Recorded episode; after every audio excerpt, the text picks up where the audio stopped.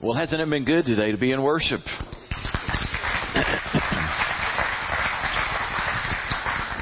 Tony, thank you for being here today, man. It's uh, uh, great having you. I'm going to put you on the spot right now. You name it, but come and lead us in something when we're done today. We're going to close out. That that wasn't planned. I don't care if you reprise something we just did or you pull it out of your hip pocket, but let us let's worship with one more song when we're done. All right, you got you got time to think about it. Thanks. Good to have you here today, and. Uh, we are going to turn to God's Word uh, as we study it now, and uh, that's actually what we're going to talk about today. Is about studying God's Word. We're in a series. If you haven't been here the past three weeks, let me just catch up to speed really quickly. We're in a series that's entitled "The Path to Progress."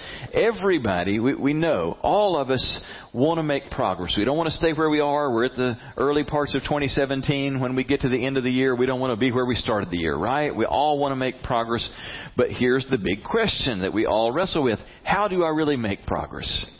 in my relationship with God, how do I really draw closer? I mean, there are a lot of us in the room, a lot of people watching and listening online who've been believers for a long time, and you sort of tend to get to a place, if you're not really careful, where you feel like, I don't know if I'm making progress. I sort of feel like I'm in a rut. I'm kind of where I've been for a long time. How do you make progress in being much more intimate in your relationship with God? But more than that, uh, in addition to that, how do you make progress in terms of laying to rest the old baggage and junk in your life that you have tried so many times to get rid of, and you've had all those little short periods of success only to have it creep back in? How do you make progress in those areas? And how do you make progress in building the things into your life that you know should be there, and as many times as you've tried, you fall off the wagon again and again and you wind up right back where you started. How do you make lasting progress? The answer to that, in large part, can be just spelled out in one simple thought. The spiritual disciplines are the biggest key to making real progress in life. Now, we're spending all of this winter focusing on just that on really building back into our lives the Christian spiritual disciplines which position us in just the right spot to receive a special measure of grace and power from God. Because we know for a fact that for the really big stuff, I mean, the things that have lingered in our lives that we struggle with. You cannot make progress in overcoming those things or building the right stuff into your life that you've struggled with for so long. You can't do it without God's power. Amen? Or oh me, I'm not sure which, but we, we can't do it apart from God's power. So how do you tap into God's power? The disciplines are the key. They position us for that. So we've, we've spent the month of January focusing on the four inward spiritual disciplines. These are going to be the ones that you're most familiar with. We talked initially about meditation about learning to hear God's voice. We've talked about prayer and last week about fasting. And today we're going to cover the final of the four inner disciplines. And then beyond today, we're going to be talking about the outward disciplines and then the corporate disciplines that we share in together. And those may sound a little less familiar, but they're vitally important. And you're going to see some of these are, are a lot of fun, but they all tap us into intimacy with God and power from God. So the final of the four uh, inward disciplines is the discipline of study. I, had some folks last week who were really honest, who let me know and I planned it the way that I did. You know, normally I'll send out little teasers and stuff on Facebook to let you know what's coming, and I didn't advertise at all what was coming last week because nobody gets fired up about a message about fasting. That is just not one that people line up for. And I didn't advertise in advance what we're talking about today because the discipline today is the discipline of study. The truth be told, about half of us hear that word and probably go, "Ooh." Study. That was what I always tried to dodge in school, right?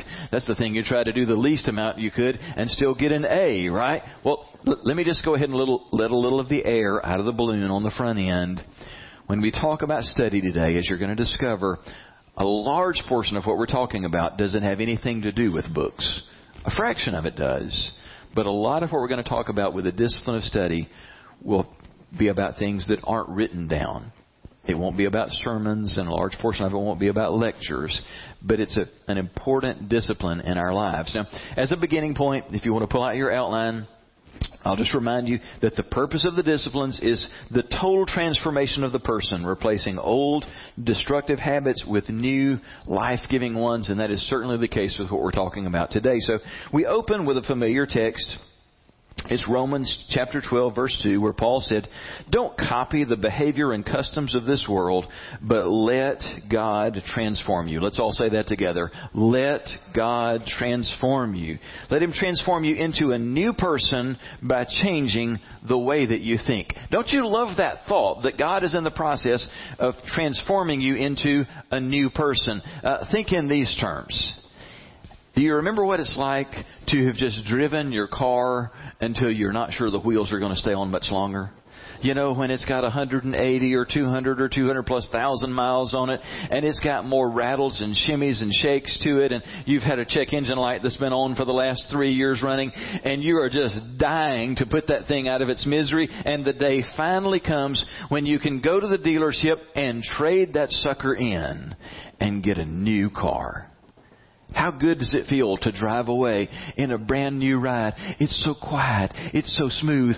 It just smells good because you've traded the old for something brand new. Friends, that's just a little bit of a glimpse of what God is ultimately wanting to do in our lives. He is wanting us to do a trade in. He wants us to trade in the old version of us that's so hung up on lousy habits and, and can't build in the right habits and just a, a life that we wish we could trade in for a life that's pleasing to Him and that's so much more satisfying for us. If today, if you could truly sign on the line and do a trade in of the life that you've had for the life that God wants for you, how many of you today would do that, that life trade in? Sign me up. That's what Paul's talking about here when he says, let God transform you into a new person. But here's the catch if you're going to become that new person, God will always do it this way. He's going to have to change the way you and I think in order to change the way that we live. You believe that? You, you can't change your behavior without changing what's going on in your noggin. You've got to think differently in order to live differently. So God's in the process of making a new, new person out of you, but along the way, He's got to change the way that you think. And so to that end, Paul says in passages like Philippians 4 8, so fix your thoughts on what is true and honorable and right and pure and lovely and admirable. Think about, everybody say, think about. Think about things that are excellent and worthy of praise. So you see, this, the discipline of study is the discipline that becomes the primary vehicle to help us think about these things, these things that are going to transform the way that we live our lives. Now, when you look at that list, Philippians 4 8, the things that are true, honorable, right, pure, lovely, admirable, excellent, worthy of praise, everybody across the board is going to say, yes, we ought to think about those things. Those are the kinds of, of things that ought to be in our minds. Right on. But do you ever measure those adjectives and that verse against the things that we set our attention on? You may be going, what do you mean by what we set our attention on? What helps you to focus your attention on something else in your free time or through the hours of the day? I'll give you two good starting points. The music that we listen to and the movies and TV shows that we watch, right? At least at some level, our attention is drawn to those things. This needs to become a template for us if I need to fix my attention on things that are true, honorable, right, pure, lovely, excellent, worthy of praise, I ought to stop and think about what I'm pouring into my mind because the more I pour those things in that don't match up to this list, the more my behavior is going to deviate from what God wants. Are you with me? Yeah, about three of us are there. Are you with me? Yeah, this is the hard part of the message. This is the challenging part. It doesn't mean that we can't ever listen to anything or watch anything that, you know, isn't about Jesus. But it does mean that we ought to give careful consideration to what we pour in. It's that old adage of garbage in, garbage out. If all we ever listen to and all we ever watch is stuff that's far from excellent and worthy of praise and pure, then we can't expect that our lives are going to reflect just goodness and the love of God and faith. So he says you got to be intentional about getting your mind around these things. How do we do that? Well, what we study determines the kinds of habits that we will form. Now again, I know immediately our minds are probably running to what we study, but I don't really study anything. I'm I'm out of school. There are probably a number of us who would say, I can't remember the last time I read a book. Don't worry about it. We're not just talking about reading books. We're talking about what we focus our minds around. Everyone here, everyone you know, everyone is a student. Everyone studies something. Everybody does. Study is about focusing your mind, focusing your attention on something. So everybody's studying something. Today, we want to be really intentional in thinking about what do I want to focus my mind and attention around? Because what you study determines how you behave. It absolutely does. Do you agree with that? What you study is going to determine how you're going to live. That's why the Lord reminded his people in Deuteronomy 11:18, "So commit yourselves wholeheartedly to these words of mine." He's talking about the commands that he's given in his word. Tie them to your hands and wear them on your foreheads as a reminder. He, he's saying, "You just get it wherever you have to so that your attention is brought back to it again and again. Wherever you have to put it, you want your attention drawn again and again to this because I understand that where your attention is drawn, what you focus on and study will determine how you live your life. And I'll just tell you this you know plenty of good, church going, praying Christians who are still living their lives in bondage because they don't practice the discipline of study. Now, we don't think about it in those terms, but it's a fact. Consider what Jesus said in John 8:32. It's one of the most quoted verses of all the things that Jesus said recorded in the Gospels, and yet like so many other things, we love to quote half a verse when we quote John 8:32. We all know, you know, you'll know the truth and the truth will make you free because we all love the promise part of every promise in the Bible. We love the the receiving part. Woo, we want to be free. The truth will make us free, so give us the truth and we'll be free. We love to leave out the front half of all of these verses, don't we? Where Jesus said, to complete that thought, if you hold to my teachings, there's the pivotal word, if. So you don't just get this no matter what. You only get this if you hold to the teachings of Jesus. He says, then you're really my disciples, and then you'll know the truth and the truth will set you free. Let's say that last line together. The truth will set you free. Try it again. The truth will set you free. Do you believe that? It's really important for us to get that ecstatic experiences, as much as they'll give us chill bumps, they don't get you free. Doing a lot of woo woo in church feels good and it will lift your spirit. It won't set you free. It won't. Jesus said the truth will set you free. And the truth is not just some vague notion that's floating around out here. Truth is a person. His name is Jesus. But the truth is also everything that proceeds from the mouth of Jesus. What Jesus has taught will set you free if you let it sink in and become a part of how you live your life, the core of how you live your life. He says you wrap your life around that, you'll be free. But that's a serious condition. We've got to get the truth into us in order to be free. There are a lot of people who are messed up. They're still in bondage. They're confused. They're totally hampered because they've either never faithfully practiced the discipline of study, and nothing can take the place of this. I mean, we've all tried our own version of skipping out on study. Most of us found ways to get through parts of school skipping it. Amen or oh me? We, we found ways to get around it for a while. Those of us who stayed in school for very long eventually hit a wall somewhere where it got hard enough. We had to learn to study, and the book under the pillow just never worked for most of us. We actually had to learn how to study. But the people who don't learn the Christian discipline of study, they stay in bondage. They stay in a bad place. A lot of times they'll get sucked into false doctrine and they'll start believing in stuff and trying stuff that doesn't work and then they'll just get burned out and they believe that the God thing doesn't work because they believe some liar on TV who made all kinds of promises that weren't based on the truth. And they took his word for it instead of knowing the truth. Don't you know what I'm talking about? And then they tried it and it didn't work for them and somebody said, oh, your faith just wasn't big enough and eventually they give up on faith a lot of times. That's tragic. You know how, what gets us there? We haven't been anchored in the truth. We haven't practiced the discipline of study and made the Word of God central for us. So that's where we're going today. The discipline of study, as we've said, it, it, involves more than just written books. It involves two, quote, books to be studied, and we can call these verbal and nonverbal books. Now, when we talk about verbal books, obviously that's all the stuff that's written down. But verbal books, for what we're talking about today, it's not just what's written, it's all the stuff that is truly verbal. So, you know, you're experiencing a book in that sense. This is one of the verbal books. When you listen to a sermon, when you listen to a lecture, when you watch a, a video where somebody's teaching or giving some kind of instruction, all of that's on the verbal side. But the other portion, which, oh, by the way, is more than half of the discipline of study, or needs to be, it's all the nonverbal books that are out there. It's all the things that you need to focus, be intentional in focusing your attention on. And learn from, and reflect on, and grow through the study of. And so, for those of us who are like, oh, I don't want to think about having to have my head in a book all the time, that's not where we're going. That's not what we're talking about.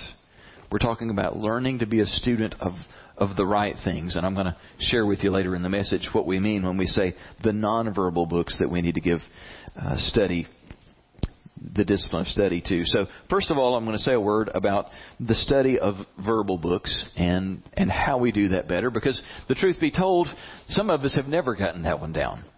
Even just the concept of studying the Bible. I know a lot of good, faithful Christians who feel quite lost in trying to study the Bible even. So we're going to talk about that a little bit, and then we'll talk about how do we do the discipline of study with the nonverbal books. First of all, the study of verbal books. Paul said to Timothy in the very last letter that he ever wrote that we have in, uh, in the Scriptures, in 2 Timothy 2.15, he says, study. Everybody say study. Study to show yourself approved unto God, a workman that needs not to be ashamed, rightly dividing the word of truth. What's he talking about? This is what he's talking about. There, there goes the verbal book there. He, he's talking about the written Word of God. He's saying, be a student of the Word of God. You don't need to, to ever be caught in a position where you're, you're lost and have to be ashamed because you don't have any clue what the Word says about something. Be a student of the Word. Paul reminds us a chapter later in that same letter all Scripture is inspired by God and is useful to teach us what is true and to make us realize what's wrong in our lives. It corrects us when we are wrong and it teaches us to do what is right. God uses it to prepare and equip His people to do every good work. So we, we can all agree together. This is central this book that's really not one book, it's 66 books. But this is a central piece for us. And so when we talk about study, this is going to be a big part of the, of the book part of study as we want to get more of the Word into us. And so this is not in your outline, but, and I'm just going to I know you you probably know this, but I'm going to say this just by way of reminder. Take a couple of minutes to just point out when we talk about effective study, because there's a lot in our culture that's not helping us to become students of anything helpful, I'm just going to remind you of the four parts that are involved in study. The first one is repetition. You've always heard the old adage, repetition is the mother of learning, and it absolutely is going back to the same well again and again and again, not just so that there's some vague knowledge of it, but we return particularly to the scriptures again and again. We read passages that we've read countless times over many years again and again because repetition is vital to bringing about real transformation.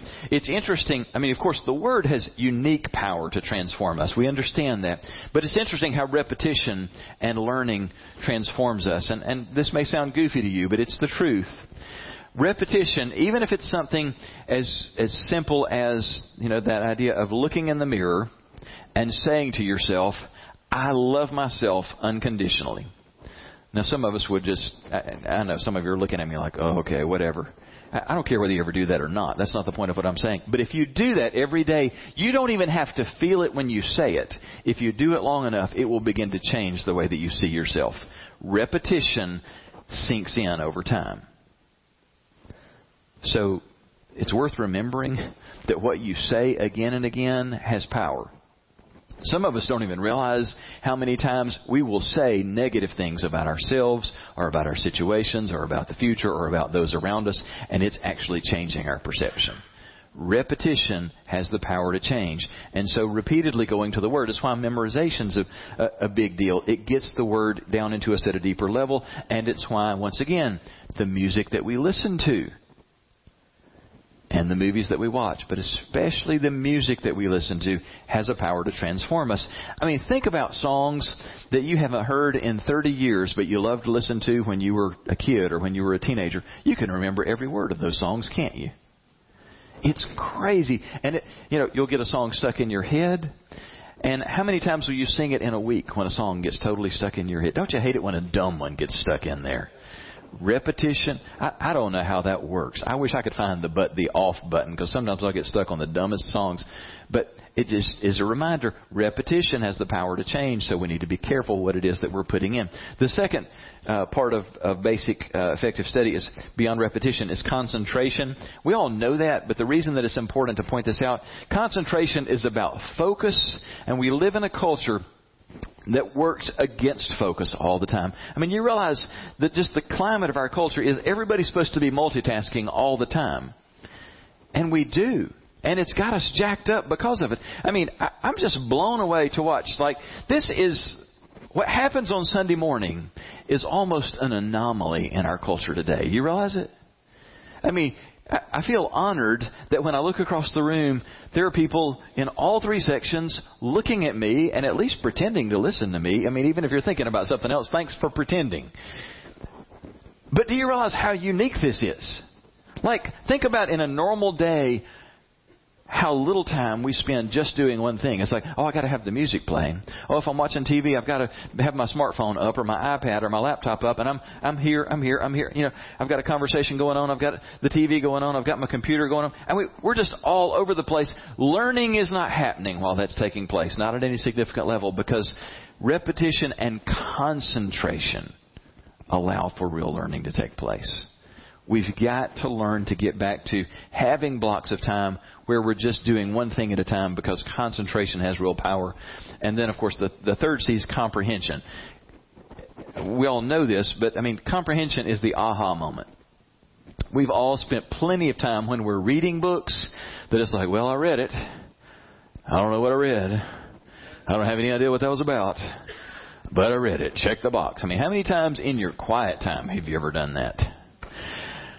I had a quiet time. I don't have any earthly idea what that was about, but I had a quiet time. Well, we're all going to have those days, and we need to continue on through those days. But the truth be told, we probably didn't gain a lot in those moments. We need to repeat as often as necessary, focus, concentration, until we get to the aha moment of going, I get it. I get what he's saying. I, I think I understand what's going on here. And then that brings us to the last piece in this, the, the four parts of study and learning.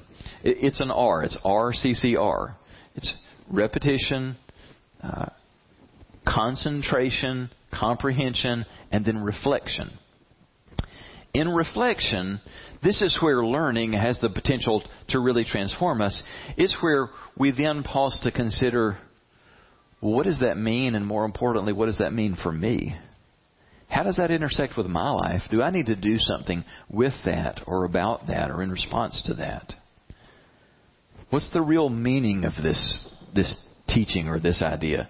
And so in the reflection part, we grasp not only the subject matter, but we now understand ourselves better as a result of that. And that's key in this. Okay? You with me? RCCR. Now, moving right on along let's let's just talk for a minute about okay so when i'm doing study what does that look like? Now uh, let me be real clear in this. When it comes to the bible itself there are a bunch of things that you can do with the bible that are positive. There's all kinds of different levels of interaction with the scriptures and they're pretty much all good.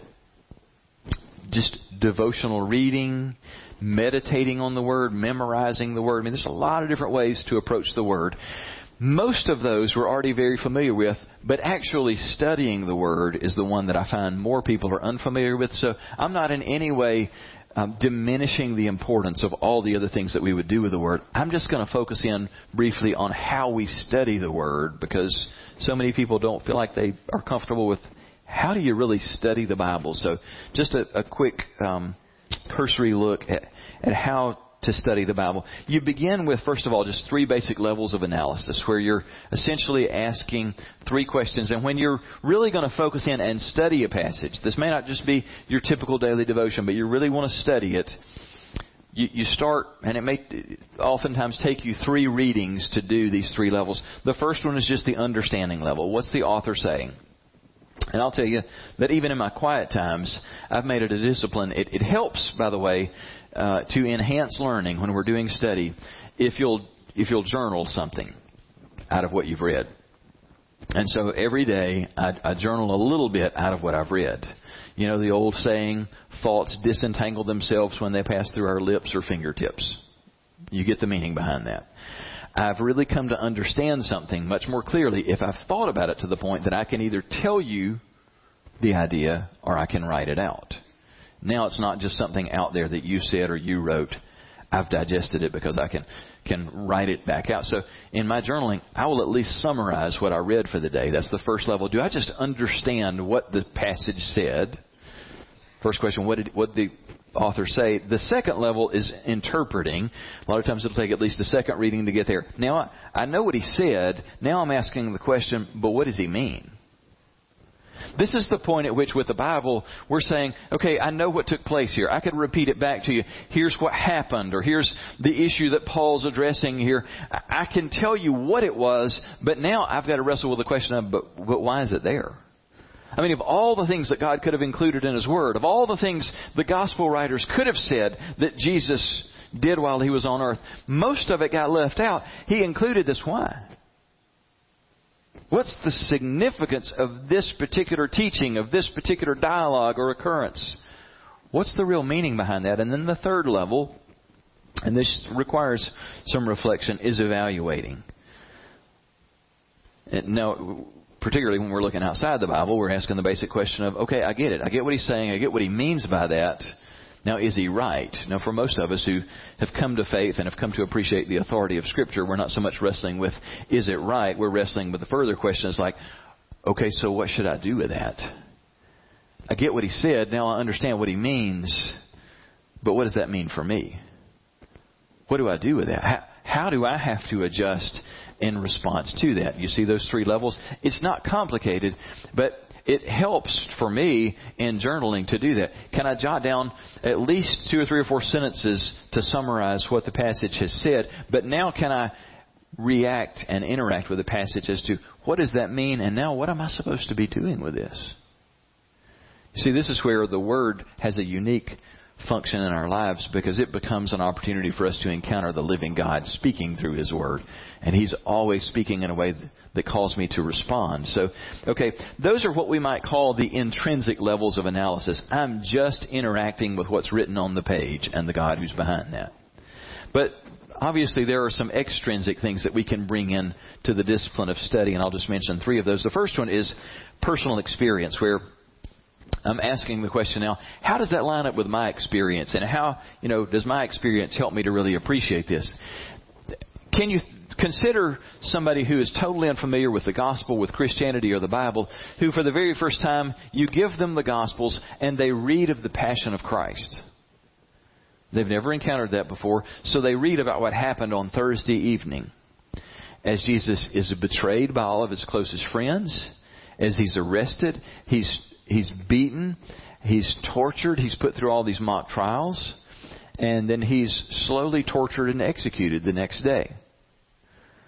Now, somebody might just read that and go, wow, what a true, terrible tragedy has occurred here. So sad and unfortunate that this religious leader would be abandoned by those who profess to follow him, and then he dies as a result of all this. What a sad story. How different is your understanding, even as an outsider looking in, if you can at least begin to read that through the lens of personal experience? Instead of it being a, a story that's just sort of out there to go, wow, that's that's kind of weird and and kind of sad. If you read it and consider what was it like to be a part of that narrative? What was it like to be a follower of Jesus, somebody that you've come to completely believe in, and who you've been so certain that he would assume this role of leadership that would just bring immediate freedom from the power of Rome and for the people of Israel, and to see him suddenly snatched away and tortured and murdered. Have you ever, in your own experience, had a moment where you believed something was going to turn out a certain way, and then in an instant of time, everything was turned around, and what you thought was going to be a moment of victory seems to be the darkest hour of your life. Or, or to even read it from Jesus' perspective, on the night when he's abandoned, have you ever been through a time of personal abandonment? You ever been through a season where you just felt like all your friends forgot your phone number and, and left you? What did that feel like? When you read about Jesus, the, the passion itself, and, and you read about his suffering, and you imagine the physical pain, and you pause to remember what's the worst pain you've ever felt in your life? The worst physical pain you've ever known. Are you following me where I'm going in this? We need to take the time to allow our own experience to actually connect with what we're reading about because most of the things that we'll read and study, we have some level of personal experience that would inform what we're reading so that it's no longer just this, this story that's sort of out there, mm, that's interesting. It becomes something that's much more real, right? Because we've had experiences of, of abandonment and loss and disillusionment and pain. And then the second ex- extrinsic thing, this is the most obvious one, is uh, if you're doing study, use the other books and resources that are available to you. If we're talking about studying the Bible, you know, I, I'm going to use Bible dictionaries and, and atlases and uh, commentaries, and, and I'm going to use, I always uh, use a, a cross reference Bible, even when I'm not using a study Bible, just my my daily use Bible. i am always using one that's got all the cross references listed because that becomes an extrinsic opportunity for study. That it's beyond the passage. There are all these other passages that speak to the same issue. And so we have the ability to cross reference and pull these other things in, and that's a key piece of doing study well. And then the final thing that I'll mention is, and this is actually a big one, and that is that live discussions become a major part of study and real learning. Small groups are, are a great example of how we do live discussions. This is the Socratic method of learning, where we learn as we together discuss and pull on this and interact together. And I've been very intentional in building multiple different layers of this into my life. I, I practice this with my own small group. Um, I practice this every Monday morning. Each year, I'm, I'm with a different group of men that we're going through a discipleship process together, and we're always studying something together. And so we'll spend half or more of our meeting where we're talking together and wrestling with the thing that we're studying that week, and learning is happening while we do that. I, I also have a group of pastors I've shared with you before that I meet with uh, every two months, we do a little mini retreat for five hours. It's a half day retreat, and a big portion of that time, one big block of time, is we each take a turn where it's our responsibility, as we talk about it, it's your turn to throw a bone in the middle of the circle. You're supposed to throw a bone with some meat on it in the circle in the form of, here's a passage Here's a truth that God's been building into my life, that He's been teaching me about. And the deal is not for me to sit here and be the lecturer and to teach you about it. I'm going to just very succinctly say something about this. I may have more questions than answers, but this is something that I'm wrestling with from the Scriptures. And we put it out there, and then we just all begin to pull on it. We all begin to wrestle with it and share. And I can't tell you how much learning and real development takes place in those times when just a handful of us do this as we wrestle together, we focus our attention completely on this, listening to each other, searching the Word together. Important stuff happens in those moments. Now, all of those are around formal Bible study, but, you know, not everything has to be just Bible study. Jackie and I right now are doing a, a book together uh, it's called Love Talk, and it's it's just designed for marriage enrichment. Got the idea from Patrick and Darlene, who are doing the same book. Thanks for sharing. That's really good stuff. Um, it's it, it's just built around the idea that hey, every relationship revolves around one thing more than anything else: your ability to communicate. And a lot of people don't understand each other very well, especially men and women, because we speak different languages. Women men men speak manese and women speak womenese or something, you know. And so we need to really work at understanding each other. So we're reading a book together, and then there's a workbook that you do with it. And so we read the book, underlining and rereading. Then we do the workbook part where you have to interact and answer questions and all. But then we take an hour or more each week and we sit down and we talk about this back and forth. Let me tell you, as good as the reading and the workbook stuff is, by far the most important learning is when we sit toe to toe and we wrestle with this. And we really wrestle too. We are both strong-minded, strong-willed people, and so we're, you know, we're really wrestling with what this teaching is. We all need this. We all need to be intentional students. Pick out what matters. My marriage really matters. I want to I want to spend the rest of my life loving this woman. And I want to love her better in a year than I love her today, and I want to love her a lot better in 10 and 20 years than what I love her right now. And so I'm going to be intentional in focusing some time, thought, and attention on learning to love her well. I want to love God well, and so I want to be intentional to engage my mind. You remember what Jesus said love the Lord your God with all your heart, soul, mind, and strength. This is the discipline of study is about learning to love God with your mind. So, one other thing we'll say Actually, two, two things. I, was about to skip something important. When it comes to studying the Word, I just want to throw this out as just a, a thought for you to consider. I said there's many different ways to interact with the Word of God, but when we study the Word, hitting it from a variety of different altitudes is very helpful. Sometimes, what I mean by that is, sometimes you want to come in really low altitude and where you just are looking at just this one little section or maybe this one verse. Sometimes it can be one line that you just need to meditate on and study and get into. But other times you need to be much higher altitude. You'll see it from a different perspective if you get a higher altitude. And so a couple of ways to do high altitude study is to sit down and read an entire book, sometimes the longer books of the Bible in one sitting. If you will read the book of Acts in one sitting, which many people have never bothered to do, it'll take you a couple hours or so to do it. You read Acts in one sitting the way that you'd read a novel, you'll see it differently than you've ever seen it before.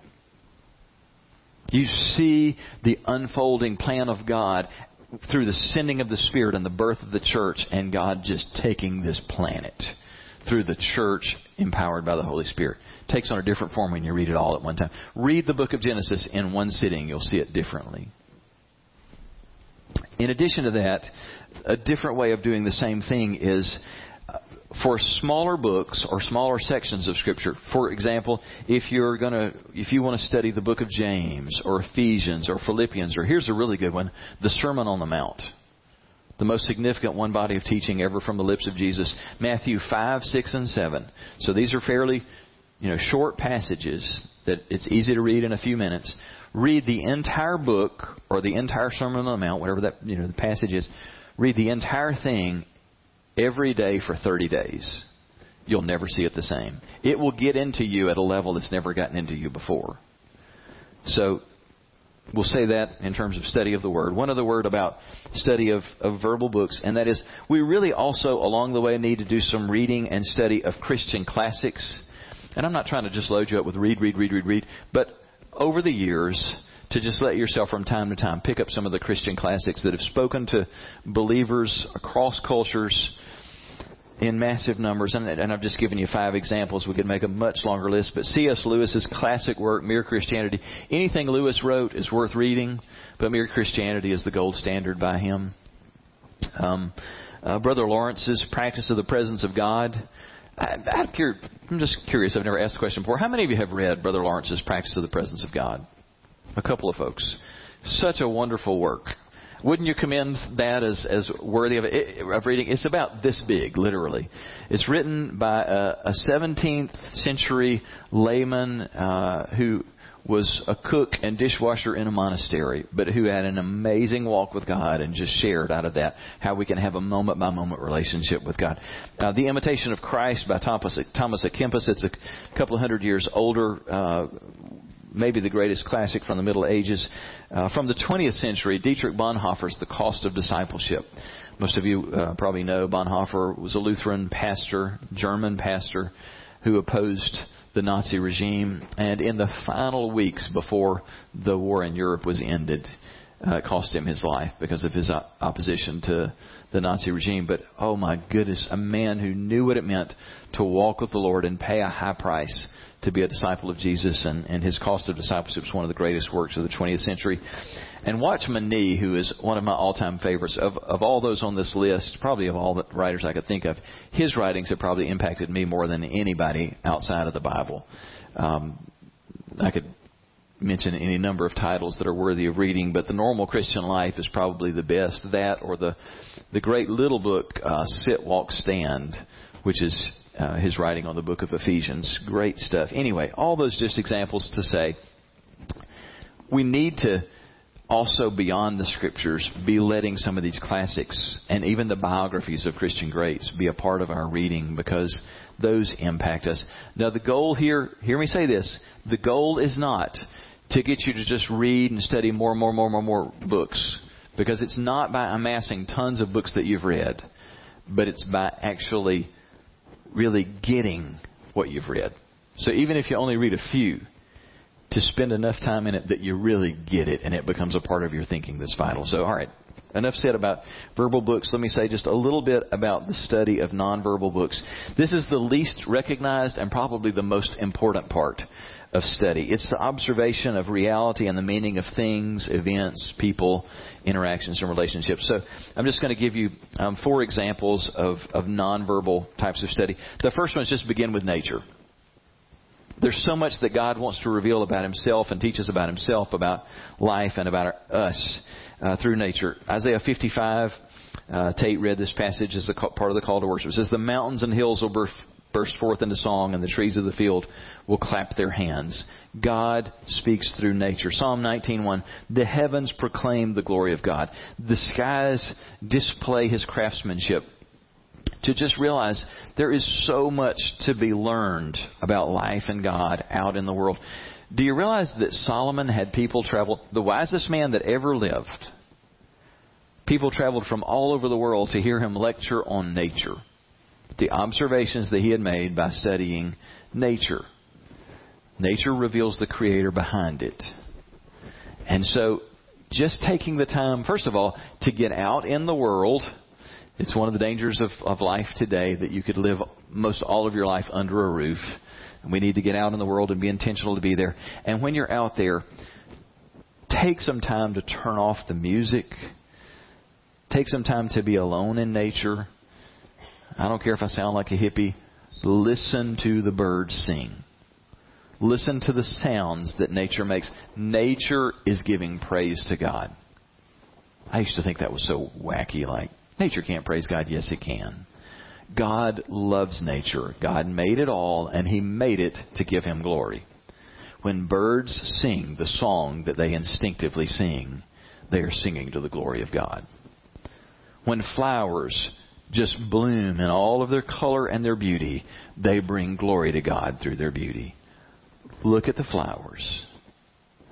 Listen to the birds and just be a student of the world that God has made. It's not worshiping nature. We're not talking about that. We're just talking about taking in what God has put around us. One day, Jackie and I went down to the Fairhope Pier and the the rose garden so much of the year is just amazing i don't know if you've ever taken the time to to go through it there are when you just first glance you'll think oh they've got five or six different kinds of roses oh no they have dozens of different varieties. It's incredible. You know, some of them they'll only have an, one plant of that particular variety. And we just took the time to go through and to just really look at and literally smell of just every single variety in there. I can't tell you what comes from that, but something really good does. Be a student of nature. Secondly, be a student who observes human interactions. Watch how people interact with people. Christians ought to be the very best at understanding people and relationships. Life's all about love and relationships. We ought to be students of relationships. And I'll tell you one thing you'll observe if you do this. People today don't know how to just act. We spend most of our time explaining, defending, and justifying our actions. We can't just live and be and just let it lie. We've, we've got to defend. We've got to explain. We've got to make sure we've, we've made it all good. Just watch how people interact and be a student of that. Learn from other people. Also, thirdly, learn from your own behavior. You remember what Jesus said in Luke 18 about the two men that he saw that approached the temple to, to approach God, and, and one of them was a professional religious man? the Pharisee in Luke 18. Jesus said in verse 11, the Pharisee stood by himself and he prayed this prayer, I thank you, God, that I am not a sinner, like everyone else. You know he's in trouble already, right? He obviously doesn't know anything about himself. God, I just thank you I'm not a sinner like everybody else. For I don't cheat, I don't sin, I don't commit adultery, and I'm certainly not like that tax collector. He didn't have a clue about his own life. And it's easy to point a finger at him, but it's amazing how much we don't even understand about ourselves. Do you ever just pause to consider certain things about yourself like, why do I like the people that I like and can't stand the people who drive me crazy? I mean, why do I like these people? And why is it that there are others that I just cannot stand being around? Why are there family members that I want to be with and others that I wish Thanksgiving and Christmas would never come in their world so I'd never have to interact with them? Why do my emotions run the range that they do? What am I feeling today? And why do I feel that way? Now, I get it. Some of us who are such concrete thinkers are like, who cares and why do we need to spend any time thinking about that? Because as Socrates said, know thyself. It's vitally important that you understand yourself if you're ever going to make progress. So one of the things that Celebrate Recovery does so well is it helps you to unpack. It doesn't just teach you not to do this bad behavior. It helps you to unpack what is it that drives me to that? It unpacks the old wounds that, that lie behind this stuff. Unless you're willing to do that, you won't get better. And then the fourth one I'll mention is this that we ought to spend time studying, considering, reflecting on, and pondering our, the events of our time and the values of our culture. Not just what people say their values are, but what's really going on in the world and what's really going on in our culture. If we don't do this, we'll be like the frog in the kettle.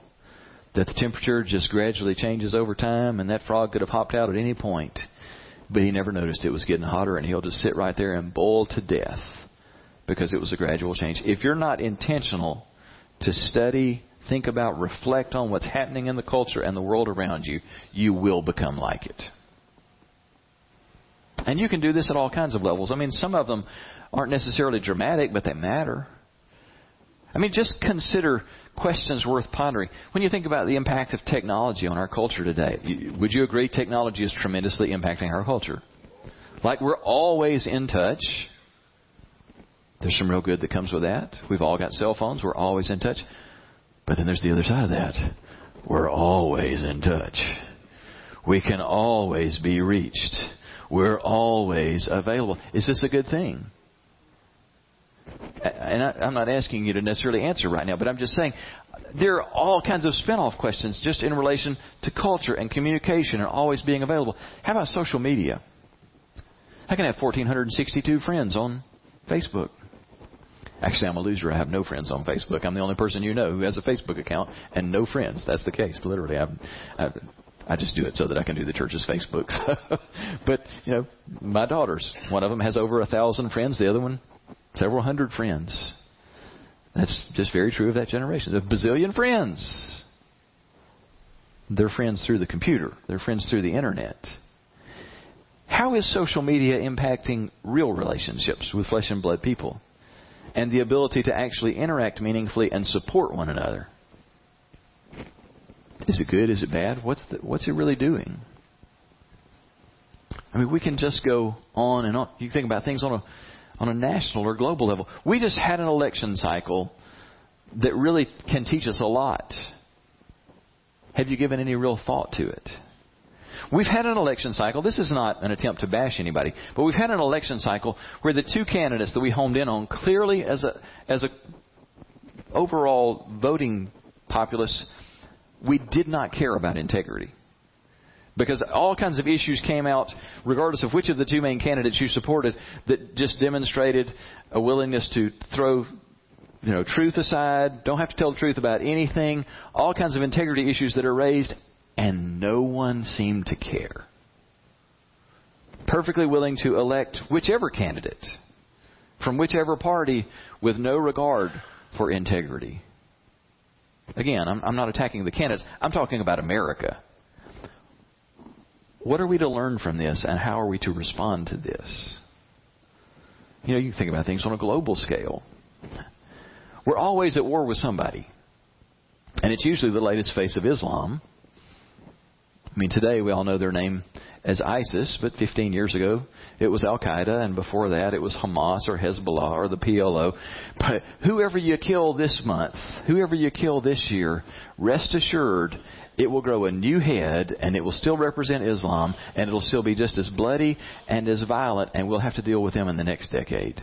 And the decade after that, rest assured, it will be another group that is militant Islam and it'll have a new name and I'm not talking about, oh, we should get rid of the military. I'm not saying that at all. But you don't have to reflect very long to realize, oh my goodness, there is not a military solution to this problem. I mean, the short-term solution is kill them all, right? We, we all know the easiest solution is kill them all. Uh, no, that that doesn't do it because it'll grow in your head next year or next decade. Rest assured, it will. So there is no long-term solution just through the military. What are the bigger solutions? To problems like this? Not easy answers to some of this stuff, but you get my point. There should be no one on earth who's more dialed in and more insightful than the followers of Christ. Because study is one of the fundamental disciplines of our faith study of God's Word, but study of people and human interactions, study of events, uh, of culture, and of values. Once again, we'll close where, where I was earlier. Jesus said the most important command in your life is that you love God more than anything else. And that you should love Him with all your heart, with all your soul, with all your mind, and with all your strength. God wants to transform us, but in order to transform our behavior, He has to transform our minds. Loving God with our minds means that we become real students who are careful to focus our attention on His Word and on what He would teach us through what's going on around us. And here's the really cool thing. As we learn to do this, study sounds like such a negative, heavy, hard word like, oh, there's something more I've got to do. Actually, this kind of study is not burdensome, and the result of this kind of study is it brings great joy. Because we wind up encountering more of God, and our lives wind up reflecting more of His character as a result. So give it time. Would you join me right now as we're going to just turn our attention back to Him in prayer? It may be that as you've listened to what we've been talking about today, that the thing that just immediately comes to mind for you is the realization, first of all, that maybe studying God's Word isn't a priority. It just hasn't been. And it may be that you're eating up with a case of the ought tos this morning. Oh, I know I ought to. I ought to do more of that. But if you're really honest with yourself, it may very well be that there's just not a desire there. I'm not here to beat you up over that. We've all had times when we felt that way. And if this morning you realize I've got a broken wanter this morning because I don't really want to get in the Word, or my wanter's working but my, my follow through stinks. I want to be a student of the Word, but you check me next Sunday and I probably won't have been in the Word. This is where we need God's help, meshed with our discipline. And so, why don't you just be honest with God in prayer right now as we turn to Him and just tell Him exactly where you are? This is a key discipline. If we're going to experience change and freedom, the truth will set you free, but it'll only set you free if you abide in and follow the teachings of Jesus. So, why don't we just together just get honest before God? If you're hungry for His Word and you've been diving in His Word and it's fresh and good, why don't you thank Him for giving you that desire and for how He's revealing Himself to you right now? And if right now you realize the desire isn't there, would you just ask God for that? He is so willing to supply that. Would you just say, God, would you today stir up in me a new hunger and a thirst for your word and for more of you? And if the desire is there, but you're just so struggling to find the time, would you ask Him to just help you be disciplined about that?